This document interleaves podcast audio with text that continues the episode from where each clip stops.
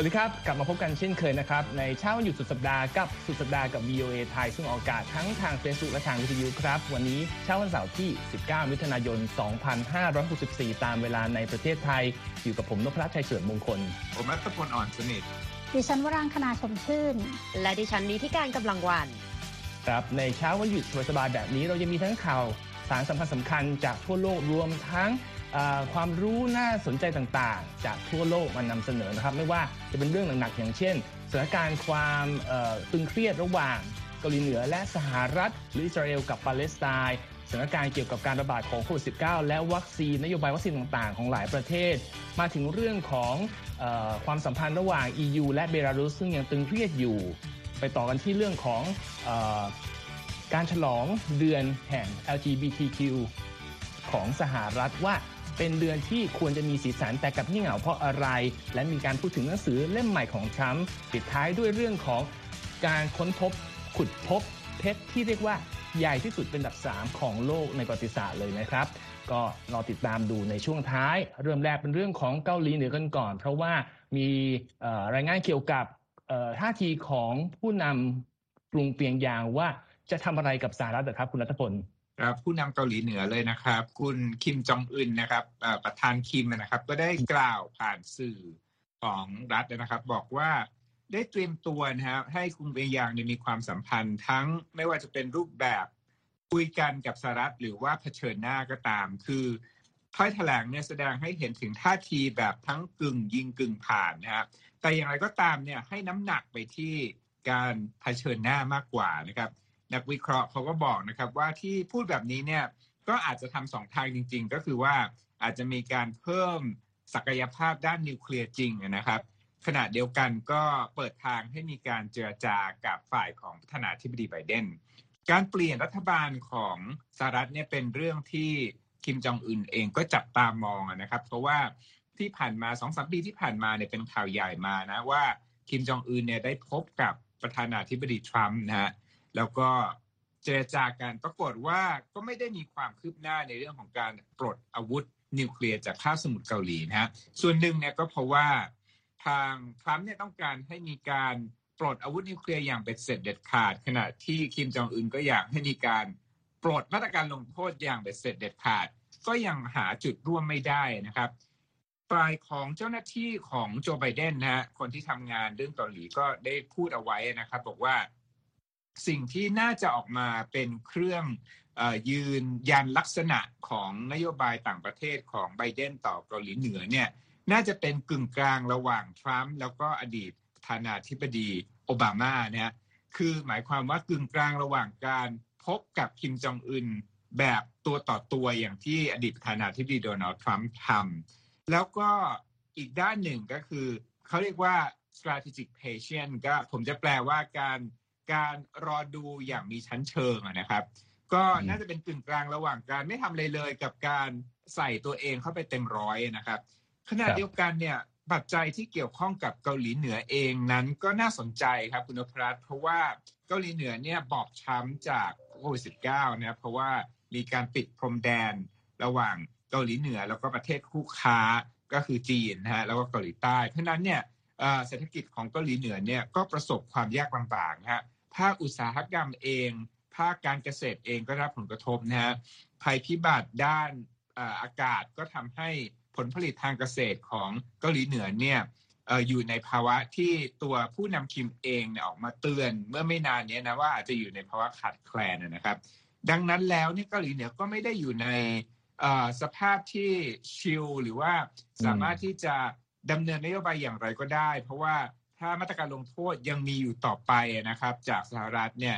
ภาวะเศรษฐกิจแล้วก็ความเป็นอยู่ของผู้คนในเกาหลีเหนือเนี่ยก็จะยิ่งยากลำบากมากขึ้นเพราะฉะนั้นตัวประธานาธิบดีไบเดนเอง นักวิเคราะห์ก็บอกนะครับว่า ก็มีช่องทางเหมือนกันที่จะเปิดการเจรจาจากการเรื่องของเศรษฐกิจของเกาหลีเหนือเป็นปัจจัยอีกปัจจัยหนึ่งครับ ครับก็เป็นเอ่อความสัมพันธ์ที่เราต้องจับตาดูอย่างต่อเนื่องนะครับ อีกคู่หนึ่งซึ่งเป็นข่าวมาเดือนกว่าแล้ว คืออิสราเอลกับปาเลสไตน์วันนี้กลับมีเรื่องของการที่ประเทศหนึ่งจะส่งมอบวัคซีนให้กับประเทศหนึ่งเหรอครับ คุณเอ่อนิติการก็ดูเป็นทิศทางแห่งความร่วมมือกันนะนะคะ ในการสกัดกั้นการระบาดของโควิด เพราะว่าทางอิสราเอลก็ประกาศในวันศุกร์เลยนะคะว่า จะจัดส่งวัคซีนโควิด 1 ล้านโดสให้กับปาเลสไตน์ แต่ว่าแลกกับวัคซีนโควิดล็อตใหม่ในสัดส่วนที่เท่ากัน ที่ปาเลสไตน์จะได้รับในช่วงที่เหลือของปีนี้นะคะ โดยแถลงการณ์ของรัฐบาลชุดใหม่อิสราเอลนั้นระบุว่าจะจะส่งวัคซีนโควิด ที่บริษัทโดยที่ผลิตโดยบริษัทไฟเซอร์และไบโอเอนเทคแต่ระบุว่ามันใกล้จะหมดอายุแล้วนะคะ แลกกับโควตาวัคซีนที่ปาเลสไตน์จะได้รับจากไฟเซอร์ ในช่วงเดือนกันยายน หรือเดือนตุลาคมของปีนี้ค่ะ โดยคาดว่าจะอยู่ที่ประมาณ1ล้าน4แสนโดสนะคะ ขณะที่ฝั่งรัฐมนตรีต่างประเทศของอิสราเอลก็ทวีตข้อความถึงข้อตกลงแลกเปลี่ยนนี้เลยนะคะว่าอิสราเอลกับปาเลสไตน์นั้นจะเดินหน้าหาหนทางร่วมมือกันเพื่อผลประโยชน์ของประชาชนในภูมิภาคนะคะ ทีนี้หน่วยงานโคแกตซึ่งเป็นของกองทัพอิสราเอลเนี่ยที่ดูแลกิจการพลเรือนในปาเลสไตน์ก็ออกมาบอกเลยว่า ตอนนี้เนี่ยอิสราเอลเริ่มจัดส่งวัคซีน1 0 0 0 0แสนโดสแรก ไปให้กับเขตเวสต์แบงก์แล้วในวันศุกร์นะคะ ทีนี้ฟังอิสราเอลมาแล้วฟังปาเลสไตน์บ้างว่าเขาพูดอย่างไร เพราะว่าเขามีการเปิดเผยข้อตกลงดังกล่าว แต่พูดแบบหนังคนละม้วนกับทางอิสราเอลเขาระบุว่าทางไฟเซอร์เนี่ยแนะนำการจัดส่งวัคซีนในรูปแบบนี้ เพราะว่าอยากจะเร่งแจกจ่ายวัคซีนให้ถึง 4 ล้านโดสนะคะกับทางปาเลสไตน์ และที่สำคัญ ปาเลสไตน์เป็นผู้จัดทำข้อตกลงกับไฟเซอร์โดยตรง ไม่ได้มีการทำข้อตกลงกับทางอิสราเอลแต่อย่างใดนะคะ ก่อนหน้านี้ในทางอิสราเอลก็ถือว่าเป็นหนึ่งในประเทศแรกๆของโลกนะคะ ที่ประสบความสำเร็จในแง่ของการแจกจ่ายวัคซีน แล้วก็กลับมาเปิดกิจกรรมทางเศรษฐกิจและสังคมได้โดยที่ล่าสุดเนี่ยไม่ต้องสวมหน้ากากในที่สาธารณะแล้วนะคะ หลังจากประชากร 85%ในวัยผู้ใหญ่ได้รับวัคซีนโควิดกันทั่วหน้า ปรากฏว่าอิสราเอลก็โดนกระแสวิจารณ์ว่า ทำไมไม่แบ่งปันวัคซีนให้กับชาวปาเลสไตน์4ล้าน5แสนคนในเขตเวสต์แบงก์และฉนวนกาซาเพราะว่าตอนนี้เนี่ยชาวปาเลสไตน์สามแสนแปดหมื่นคนในเขตเวสต์แบงก์และอีกห้าหมื่นคนในกาซาเนี่ยได้รับวัคซีนโควิดแต่ว่าพวกเขาเนี่ยต้องต่อสู้เพราะว่ามีผู้ติดเชื้อสะสมอยู่ที่ประมาณ 3 0 0แสนราย ขณะที่ผู้เสียชีวิตเนี่ยก็อยู่ที่ 3,545 คนค่ะ ครับหนังคนละม้วนที่ต้องดูนะครับว่าจะจบทางไหนนะครับ ในเรื่องของวัคซีนเนี่ยเราได้ยินมานานแล้ว อีกเรื่องนี้เราได้ยินมาช่วงหนึ่งคือเรื่องของออยาที่เป็นเม็ดที่เอาไว้ต้านโควิด ซึ่งวันนี้มีข่าวคราวมาจากสหรัฐใช่ไหมครับ คุณรัตพล ใช่ครับเป็นข่าวจากคุณหมอแอนโทนีฟาวชีนะครับ ที่เป็นที่ปรึกษาด้านสาธารณสุขคนสำคัญกับทำเนียบข่าวนะครับ ได้บอกเมื่อวันพฤหัสบดีครับบอกว่า รัฐบาลอเมริกันเนี่ยจะลงทุน 3,200 ล้านดอลลาร์ในการพัฒนายาที่เป็นเม็ดสำหรับรับประทานเนี่ยแล้วก็มีคุณสมบัติคือต้านไวรัสต่างๆ รวมทั้งโคโรนาไวรัส อันนี้คือเตรียมการไปจนในอนาคตด้วยนะถือว่ามีการระบาดครั้งใหญ่จากไวรัสชนิดอื่น ๆนะครับ โดยโครงการพัฒนานี้นะครับผ่านการลงทุนเนี่ยอยู่ใน งานที่เรียกว่า Antiviral Program for Pandemics นะฮะก็คือครอบคลุมไปเลยว่า เตรียมต้านไวรัสที่อาจก่อให้เกิดการระบาดในระดับ pandemic หรือระดับโลกนะครับ ตอนนี้เนี่ยจริงๆก็มีก็มียาที่สำหรับต้านคือเป็นยาที่มีสารแอนติบอดีนะที่ทำให้คนเนี่ยต่อสู้กับไวรัสโควิด -19 ได้ อันหนึ่งก็คือ Remdesivir นะ แล้วก็ยังมีค็อกเทลอื่น ๆ อีก แต่ว่าเหล่านี้เนี่ยเป็นฉีดเข้าเส้นนะครับผู้ที่ต้องการรับยาเนี่ยก็ต้องไปที่โรงพยาบาลดังนั้น ประเด็นนี้ก็เลยทำให้คนกังวลว่าต่อไปในอนาคตเนี่ยถ้าคนต้องการยาต้านไวรัสมาก ๆ แล้วต้องไปโรงพยาบาลเนี่ยโรงพยาบาลเนี่ยจะต้องทำงานเกินทรัพยากรที่มีหรือไม่นะการผลิตยาเม็ดในอนาคตที่รับประทานได้เนี่ยก็จะคล้ายๆว่าแก้ปัญหานี้ไปนะฮะ โดยที่คนอาจจะไปซื้อแล้วก็รับประทานโดยที่ไม่ต้องไปโรงพยาบาลได้นะครับ ตอนนี้เนี่ยมีบริษัทที่เริ่มพัฒนายาลักษณะนี้นะอยู่ในไพป์ไลน์หรือว่าในกระบวนการผลิตแล้วนะฮะต่างก็เป็นบริษัทที่คุณชื่อทางนั้นนะฮะ a s t r a z เซ e c a Pfizer แล้วก็ Roche นะครับก็ได้พัฒนาอยู่ในขณะนี้แต่ว่ายังไม่ได้นำมาทดลองอกับมนุษย์จริง แล้วก็ ถ้าทั้งทั้งนี้ทั้งนั้นเนี่ยนะครับ ถ้าได้มีการทำการทดลองกับมนุษย์ ที่มีกลุ่มตัวอย่างจำนวนมากแล้วเนี่ยเขาเชื่อนะครับว่าอีกไม่ช้าไม่นานนะอาจจะได้เห็นยาเม็ดที่ต้านไวรัส ในเวลาที่ขณะที่โควิด ก็ยังระบาดอยู่ด้วยซ้ำไปนะครับอืมครับก็เป็นพัฒนาการที่น่าสนใจมากว่าจะเกิดขึ้นเมื่อไหร่นะครับ แต่ตราบใดที่เราอยู่กับวัคซีน เราก็มีคำถามว่าวัคซีนที่ยังแจกจ่ายไม่ทั่วถึง หรือว่าขาดตอนกันบ้างเนี่ย การใช้งานถ้ามีการสลับใช้บ้างต่อคนรับหนึ่งคนเนี่ยจะเป็นไปได้อย่างไร คุณนิติการมีรายละเอียดเรื่องนี้ใช่ไหมครับ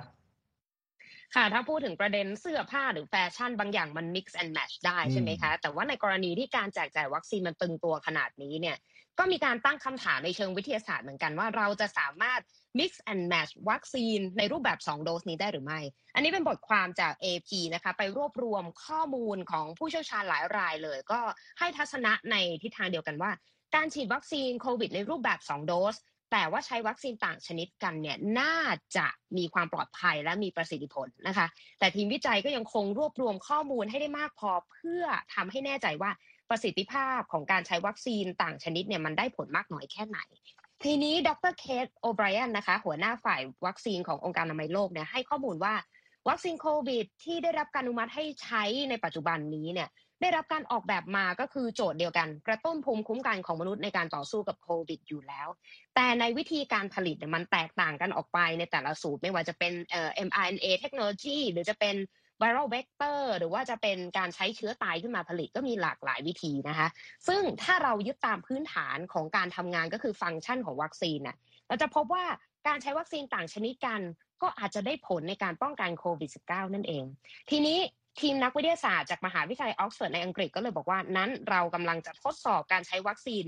ในแนวคิดสมมติฐานนี้ก็คือใช้วัคซีนรูปแบบ 2 โดส แต่ว่าใช้ต่างชนิดกัน เขาก็ทดสอบระหว่างวัคซีนที่ผลิตโดย a s t r a z เซ e c a ไปจับกับโมเดอร์นาไปจับกับ Novavax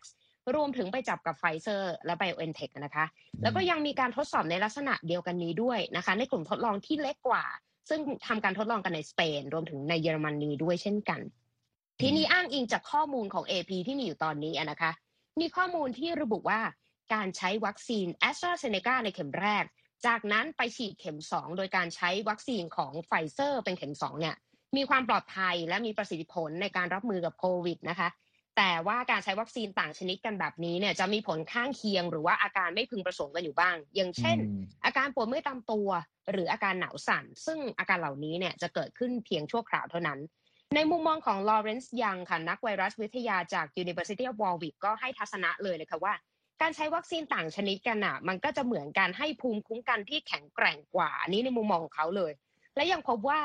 ยังมีเจ้าที่สาธารณสุขหลายคนนะคะ ที่ต่างแนะนำวิธีการใช้ก็คือฉีดกันคนละตัวแบบนี้ แต่ก็จะเป็นการยกเว้นกันในบางกรณีเท่านั้นเอง ทีนี้ประเด็นที่เราพูดถึงกันมาตั้งแต่ต้นก็คือการ mix and match วัคซีนโควิดเนี่ยมันมีขึ้นมาจากประเด็นที่ว่าวัคซีนโควิดที่ผลิตโดย a s t r a z เซ e c a เนี่ยมีส่วนเชื่อมโยง กับภาวะริ่มเลือดอุดตันชนิดที่พบได้ยาก ในบางประเทศของยุโรป ซึ่งรวมถึงฝรั่งเศสและเยอรมนีก็เลยออกคำแนะนำค่ะ ให้ผู้คนเนี่ยเข้ารับวัคซีนโดสแรกของ AstraZeneca ก่อน และเข็ม2เนี่ยควรจะเป็นของไฟเซอร์ หรือไม่ก็ของโมเดอร์นานะคะ แทนที่จะเข้ารับ AstraZeneca ทั้ง2เข็มขณะเดียวกันล่าสุดนี้นะคะ เมื่อวันพฤหัสบดีที่ผ่านมา ประเทศล่าสุดเนี่ยคือแคนาดาค่ะ ประกาศคำแนะนำในลักษณะเดียวกันนี้ก็คือให้ mix and match กันคนละตัว แต่เป็น feel แบบ แอสตราก่อนเข็มแรกแล้วตามด้วยไฟเซอร์หรือโมเดอร์นาในเข็มที่2นะคะ แต่ฝั่งอังกฤษที่เป็นต้นตอของการทดสอบครั้งนี้ค่ะ กลับให้ความเห็นว่าจริง ๆ แล้วเนี่ยทุกคนเนี่ยควรจะฉีดแบบไหนก็แบบนั้น คือฉีด2โดสรวดเนี่ยก็คือใช้วัคซีนชนิดเดียวกันซะดีกว่า เขาแนะเลยนะคะว่าถ้าฉีดแอสตราเข็มแรกก็ควรจะฉีดแอสตราเซเนกาต่อเป็นเข็มที่2ยกเว้นแต่ว่าบุคคลที่รับวัคซีนเนี่ยมีประวัติด้านสุขภาพที่เกี่ยวกับปัญหาลิ่มเลือด หรือมีปัจจัยเสี่ยงด้านสุขภาพอื่น ๆ ที่ทำให้เสี่ยงต่อภาวะลิ่มเลือดในอนาคตได้ค่ะครับผมว่าการ mix and match อย่างที่คุณนีธิกาญจน์ว่าอาจจะเกิดขึ้นต่อไปถ้าเกิดการนำส่งวัคซีนอย่างล่าช้ากันอยู่นะครับ จากเรื่องของโควิดไปดูเรื่องของสถานการณ์ระหว่าง EU กับเบลารุสกันดีกว่าครับ เพราะว่ามีความคืบหน้าเกี่ยวกับการพิจารณาลงโทษทางเศรษฐกิจเพิ่มเติมใช่ไหมครับ คุณวรางคณา ค่ะ ทางรัฐมนตรีต่างประเทศของสหภาพยุโรปหรือ EU นะคะ ก็กำลังพิจารณาหาทางดำเนินการมาตรการลงโทษทางเศรษฐกิจ ต่อภาคธุรกิจหลักๆ ของเบลารุสนะคะ หลังจากที่ก่อนหน้านี้เนี่ยได้ออกคำสั่งห้ามเที่ยวบินจากเบลารุสไม่ให้บินผ่านน่านฟ้าของ EU ไปนะคะ ซึ่งสำนักข่าว AFP นะคะรายงานในวันศุกร์โดยอ้างข้อมูลจากนักการทูตรายหนึ่งของยุโรปนะคะ ระบุว่า มาตรการลงโทษทางเศรษฐกิจรอบใหม่นี้นะคะ น่าจะพุ่งเป้าไปยังส่วนที่เป็นหัวใจหลักของเศรษฐกิจเบลารุสนะคะ หรือเป็นแหล่งรายได้ของรัฐบาลของประธานาธิบดีอเล็กซานเดอร์ลูคาเชนโกนั่นเอง ซึ่งก็เช่น ธุรกิจส่งออกปุ๋ยโปแทสนะคะ ธุรกิจยาสูบ แล้วก็ผลิตภัณฑ์ปิโตรเลียมและปิโตรเคมีนะคะรวมทั้งน่าจะมีการยกระดับมาตรการจำกัดการส่งออกอาวุธยุโทโธปกรณ์จาก EU นะคะ เพื่อป้องกันไม่ให้เบลารุสเนี่ย นำไปใช้ปราบปรามผู้ชุมนุมประท้วงของรัฐบาลอีกด้วยนะคะ ซึ่งก่อนหน้านี้นะคะหากยังจำกันได้เนี่ยประธานาธิบดีลูคาเชนโกนะคะได้สร้างความไม่พอใจอย่างมากนะคะ ให้กับประชาคมโลกหลังจากที่ได้สั่งให้เครื่องบินไอพ่นของกองทัพนะคะ บินไปประกบเที่ยวบินของสายการบินไรอันแอร์ที่บินจากกรุงเอเธนส์ไปกรุงวิลนีอุสนะคะ เมื่อวันที่ 23 พฤษภาคม เพื่อบังคับให้เที่ยวบินนั้นนะคะ ลงจอดที่กรุงมินสก์แทน เพื่อที่จะจับกลุ่มนักข่าวนะคะ ที่อยู่ฝ่ายตรงกันข้ามกับรัฐบาลพร้อมแฟนสาว ซึ่งสองคนนั้นก็ยังถูกควบคุมตัวตั้งแต่นั้นเป็นต้นมานะคะ เมื่อปีที่แล้วเองนะคะ EU เองก็ลงโทษทางเศรษฐกิจประธานาธิบดีลูคาเชนโกและลูกชายเช่นกันนะคะ หลังจากที่ ตัวประธานาธิบดีเนี่ยสั่งปราบปรามผู้ประท้วง หลังจากที่ลูคาเชนโกประกาศชัยชนะจากการเลือกตั้งทั่วไปนะคะ ที่ชาติตะวันตกหลายชาติเนี่ยก็มองว่าเป็นการเลือกตั้งที่เต็มไปด้วยความทุจริตนะคะ แต่ที่ผ่านมาลูคาเชนโกก็มีท่าทีที่ไม่แยแสต่อท่าทีของประชาคมโลกนะคะ เพราะว่าก็ได้รับการสนับสนุนจากรัสเซียซึ่งเป็นพันธมิตรหลักอยู่ค่ะ อืมครับก็เป็นอีกคู่กรณีหนึ่งที่ต้องดูนะครับ ว่าจะ ไปจบกันตรงไหนนะครับอันนี้ทุกท่านกำลังอยู่เรานะครับทีมงาน VOA ภาพสัตไทยในการคุยข่าวสุดสัปดาห์กับ VOA ครับ มีเรื่องของสหรัฐกับแคนาดามาฝากเล็กน้อยนะครับ คือพรมแดนระหว่างสองประเทศนี้ปิดมาตั้งแต่ปีที่แล้วนะฮะ ตอนนี้ชาวแคนาดากำลังรอว่าเมื่อไหร่รัฐบาลของตนจะเปิดพรมแดนอีกครั้ง เพราะว่าในวันศุกร์นี้เองมีรัฐมนตรีความปลอดภัยสาธารณะและเตรียมการฉุกเฉินแคนาดาทวีตข้อความบอกว่าการปิดพรมแดนนี่ก็จะบังคับใช้ต่อไปอีกหนึ่งเดือน เพราะว่าตั้งแต่ บังคับใช้มาแต่มีนาคมปีที่แล้วเนี่ยรัฐบาลจะมีการทบทวนทุก ๆ เดือน ตอนนี้ก็ยื่นเป็นหนึ่งเดือน แต่ว่านายกรัฐมนตรีจัสตินทรูโดส่งสัญญาณนะครับว่าอาจจะมีการผ่อนคลายเร็วๆนี้ ซึ่งตรงนี้ก็เป็นสิทธิที่หลายคนรออยู่ มีผู้เชี่ยวชาญบอกว่าอาจจะมีการผ่อนคลายเร็วนี้ก็ได้ โดยการแบ่งการเดินทางของสิ่งที่เรียกว่าไม่จำเป็นเป็น 4 กลุ่มคือผู้รับวัคซีนครบแล้ว ผู้ที่รับวัคซีนอย่างน้อย1เข็ม ผู้ที่ไม่รับวัคซีนหรือผู้ที่เคยเจ็บป่วยด้วยโควิด -19 มาก่อน แต่ก็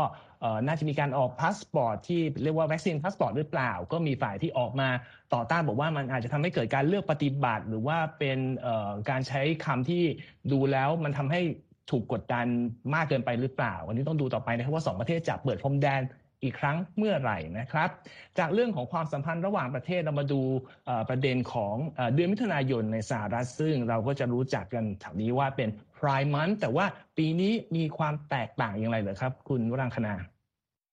ค่ะ เดือนมิถุนายนก็เป็นเดือนแห่งการเฉลิมฉลองความหลากหลายทางเพศนะคะ หรือที่เรียกว่า Pride Month นะคะ ที่ชาวเลสเบี้ยนเกย์และกลุ่มผู้ที่มีความหลากหลายทางเพศ หรือที่เรียกรวมๆกันว่า LGBTQ เนี่ยนะคะ ควรจะมีเรื่องเฉลิมฉลองหลายอย่าง อย่างปีนี้นะคะ ก็ไม่ว่าจะเป็นเรื่องการที่มีประธานาธิบดีโจไบเดนนะคะ ที่ให้การสนับสนุน LGBTQ ในสหรัฐนะคะ หรือว่า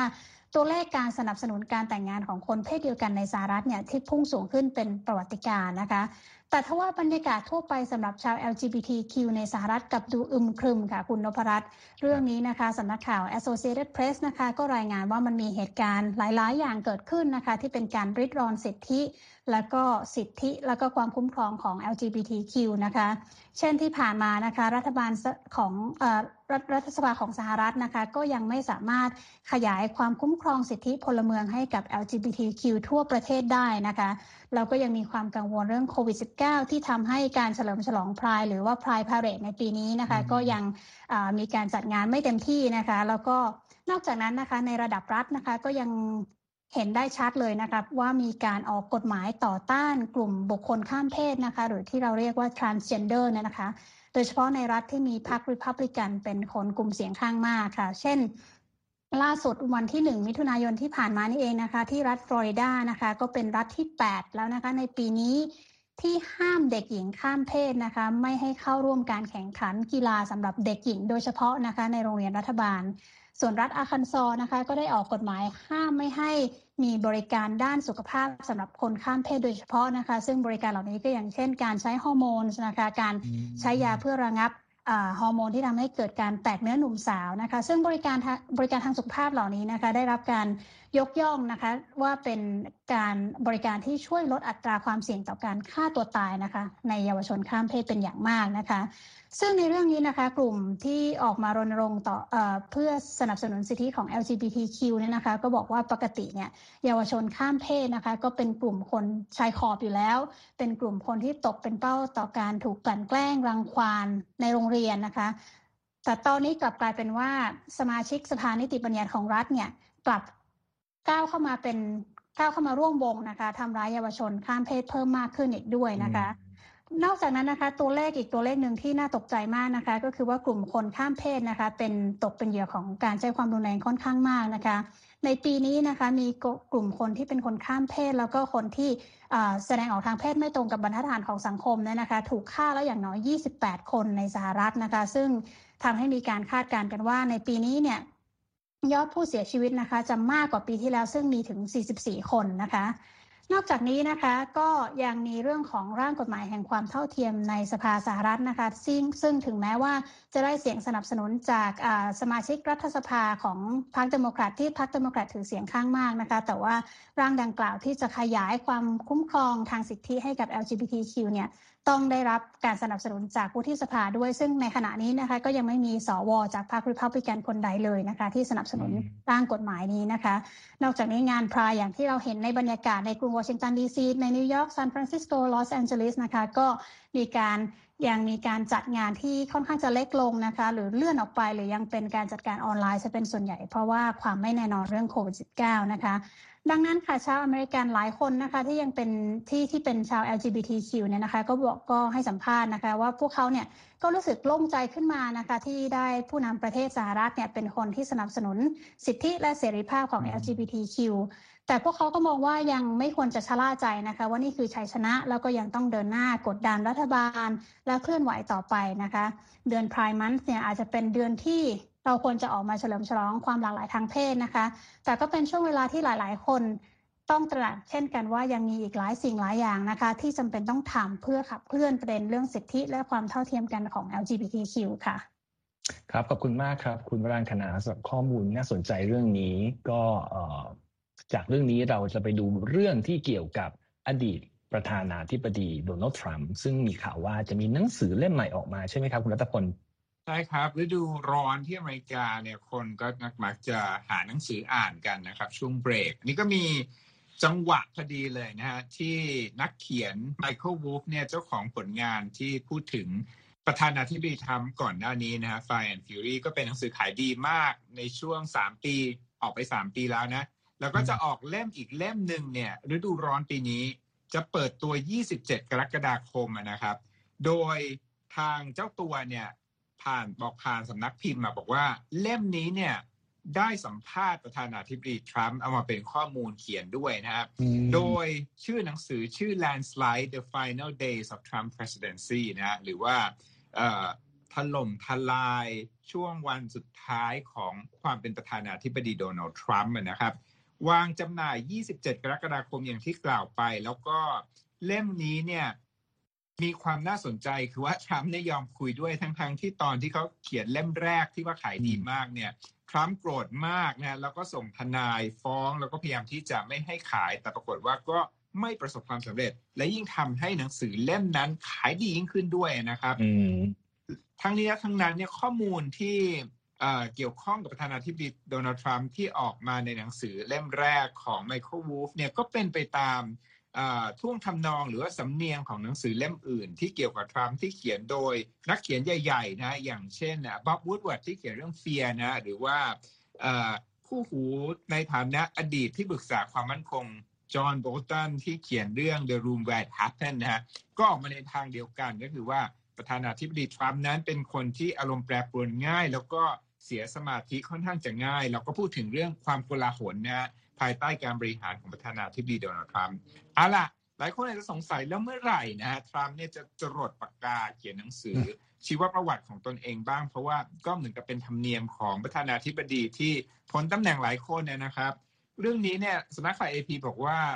ยังไม่เป็นที่แน่นอนนะฮะโดนัลด์ทรัมป์ได้บอกเมื่อไม่นานนี้บอกว่าเนี่ยได้รับการเสนอให้ตีพิมพ์หนังสือนะฮะจาก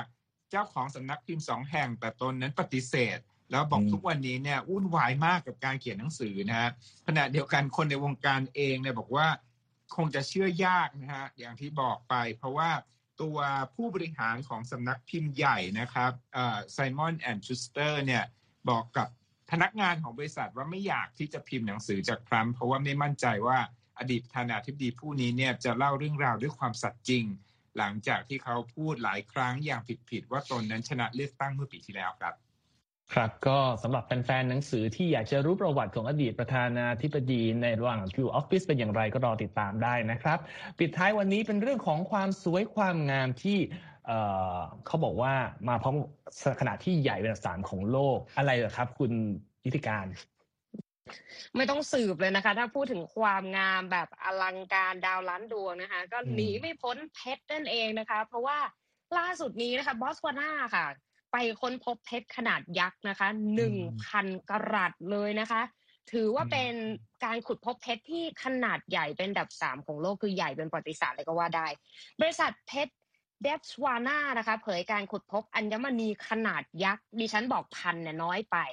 หนึ่งพันเก้าสิบแปดจุดสามกะรัตเข้าไปนู่นนะคะ ก็ไปค้นพบในต้นเดือนมิถุนายนแหละ และได้รับการยืนยันนะคะ ที่เหมืองทางตอนใต้ของบอตสวานา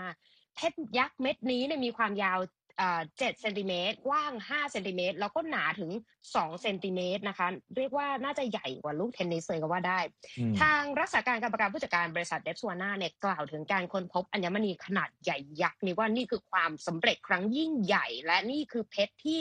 ใหญ่ที่สุดเท่าที่บริษัทค้นพบมาคือเขาก่อตั้งมากว่า 50 ปีเพิ่งเจอเม็ดนี้คือเม็ดแป้งใหญ่มากจริง ๆนะคะ ก่อนหน้านี้บริษัทนี้เนี่ยก็ถือว่าเป็นบริษัทเหมืองความร่วมมือระหว่างรัฐบาลบอสวานากับทางบริษัท The Beers Group นะคะเจ้าของสโลแกน Diamonds are forever นะคะเคยขุดพบเพชรขนาดใหญ่ตอนนั้นเนี่ยประมาณปี 1993 เจอไปขนาด 446 กรัตพอรอบนี้มาเป็นหลักพันคือเรียกว่าไม่ได้ติดเฉียดไม่ถึงครึ่งหนึ่งของเพชรยักษ์ที่ค้นพบล่าสุดนี้เลย แต่ว่าเพชรยักษ์ขนาดนี้เนี่ยถือว่าเป็นผลดีต่อเศรษฐกิจบอสวานานะคะ เพราะว่าเขาเผชิญกับภาวะขาลงในช่วงการระบาดใหญ่ของโควิด ขณะที่การส่งออกเพชรเนี่ยก็คิดเป็นสัดส่วน 2 ใน 3 ของมูลค่าการส่งออกของประเทศเลยทีเดียวค่ะ ครบทุกข่าวที่เราเตรียมมาสำหรับการนำเสนอวันนี้แล้ว แต่หากต้องการข้อมูลเพิ่มเติมไปที่เว็บไซต์ของเรานะครับ www.voathai.com หรืออัปเดตข่าวต่างๆ ผ่านทาง Instagram Facebook Twitter และ YouTube VOA ไทยครับ วันนี้หมดเวลาของเราสี่คนแล้วลาไปก่อนนะครับ สวัสดีครับ สวัสดีครับ สวัสดีค่ะ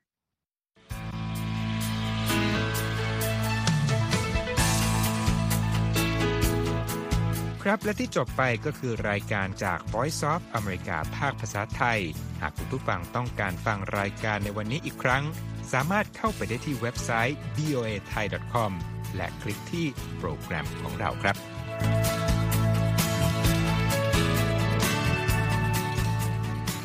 และถ้ามีเวลาว่างเสาร์อาทิตย์ อย่าลืมแวะมาฟังสุดสัปดาห์กับ VOA เช้าวันเสาร์ ซึ่งเราจะมีคุยกันบันเทิงสำหรับหนังใหม่ประจำสัปดาห์ กับภาษาอังกฤษสำนวนอเมริกันทุกเช้าวันอาทิตย์ ตามเวลาในประเทศไทย ติดตามฟังย้อนหลังได้จากเว็บไซต์ของเราเช่นกันครับ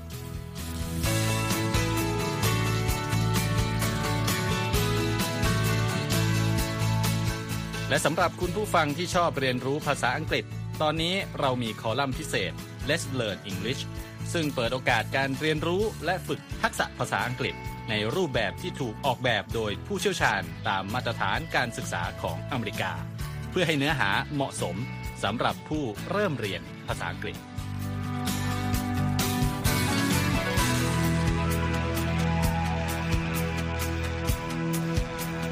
ครับเรายังมีวิดีโอที่จัดทำขึ้นเป็นพิเศษ สะท้อนเรื่องราวหลากหลาย ตั้งแต่ชีวิตคนไทยในสหรัฐ ไปจนถึงเหตุการณ์สำคัญต่าง ๆ ที่เกิดขึ้นในอเมริกา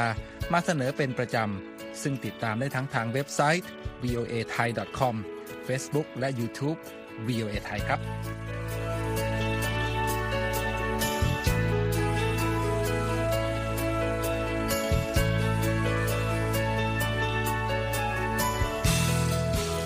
ไม่ใช่แค่นั้นนะคะ เรายังมี Facebook Live ให้ชมการออกอากาศสดจากกรุงวอชิงตัน และยังมี Instagram สะท้อนมุมมองสังคมและวัฒนธรรมอเมริกัน บอกเล่าเรื่องราวที่น่าสนใจผ่านภาพถ่ายจากทั่วทุกมุมโลก ให้แฟนรายการได้ฟอลโล่กันด้วยค่ะ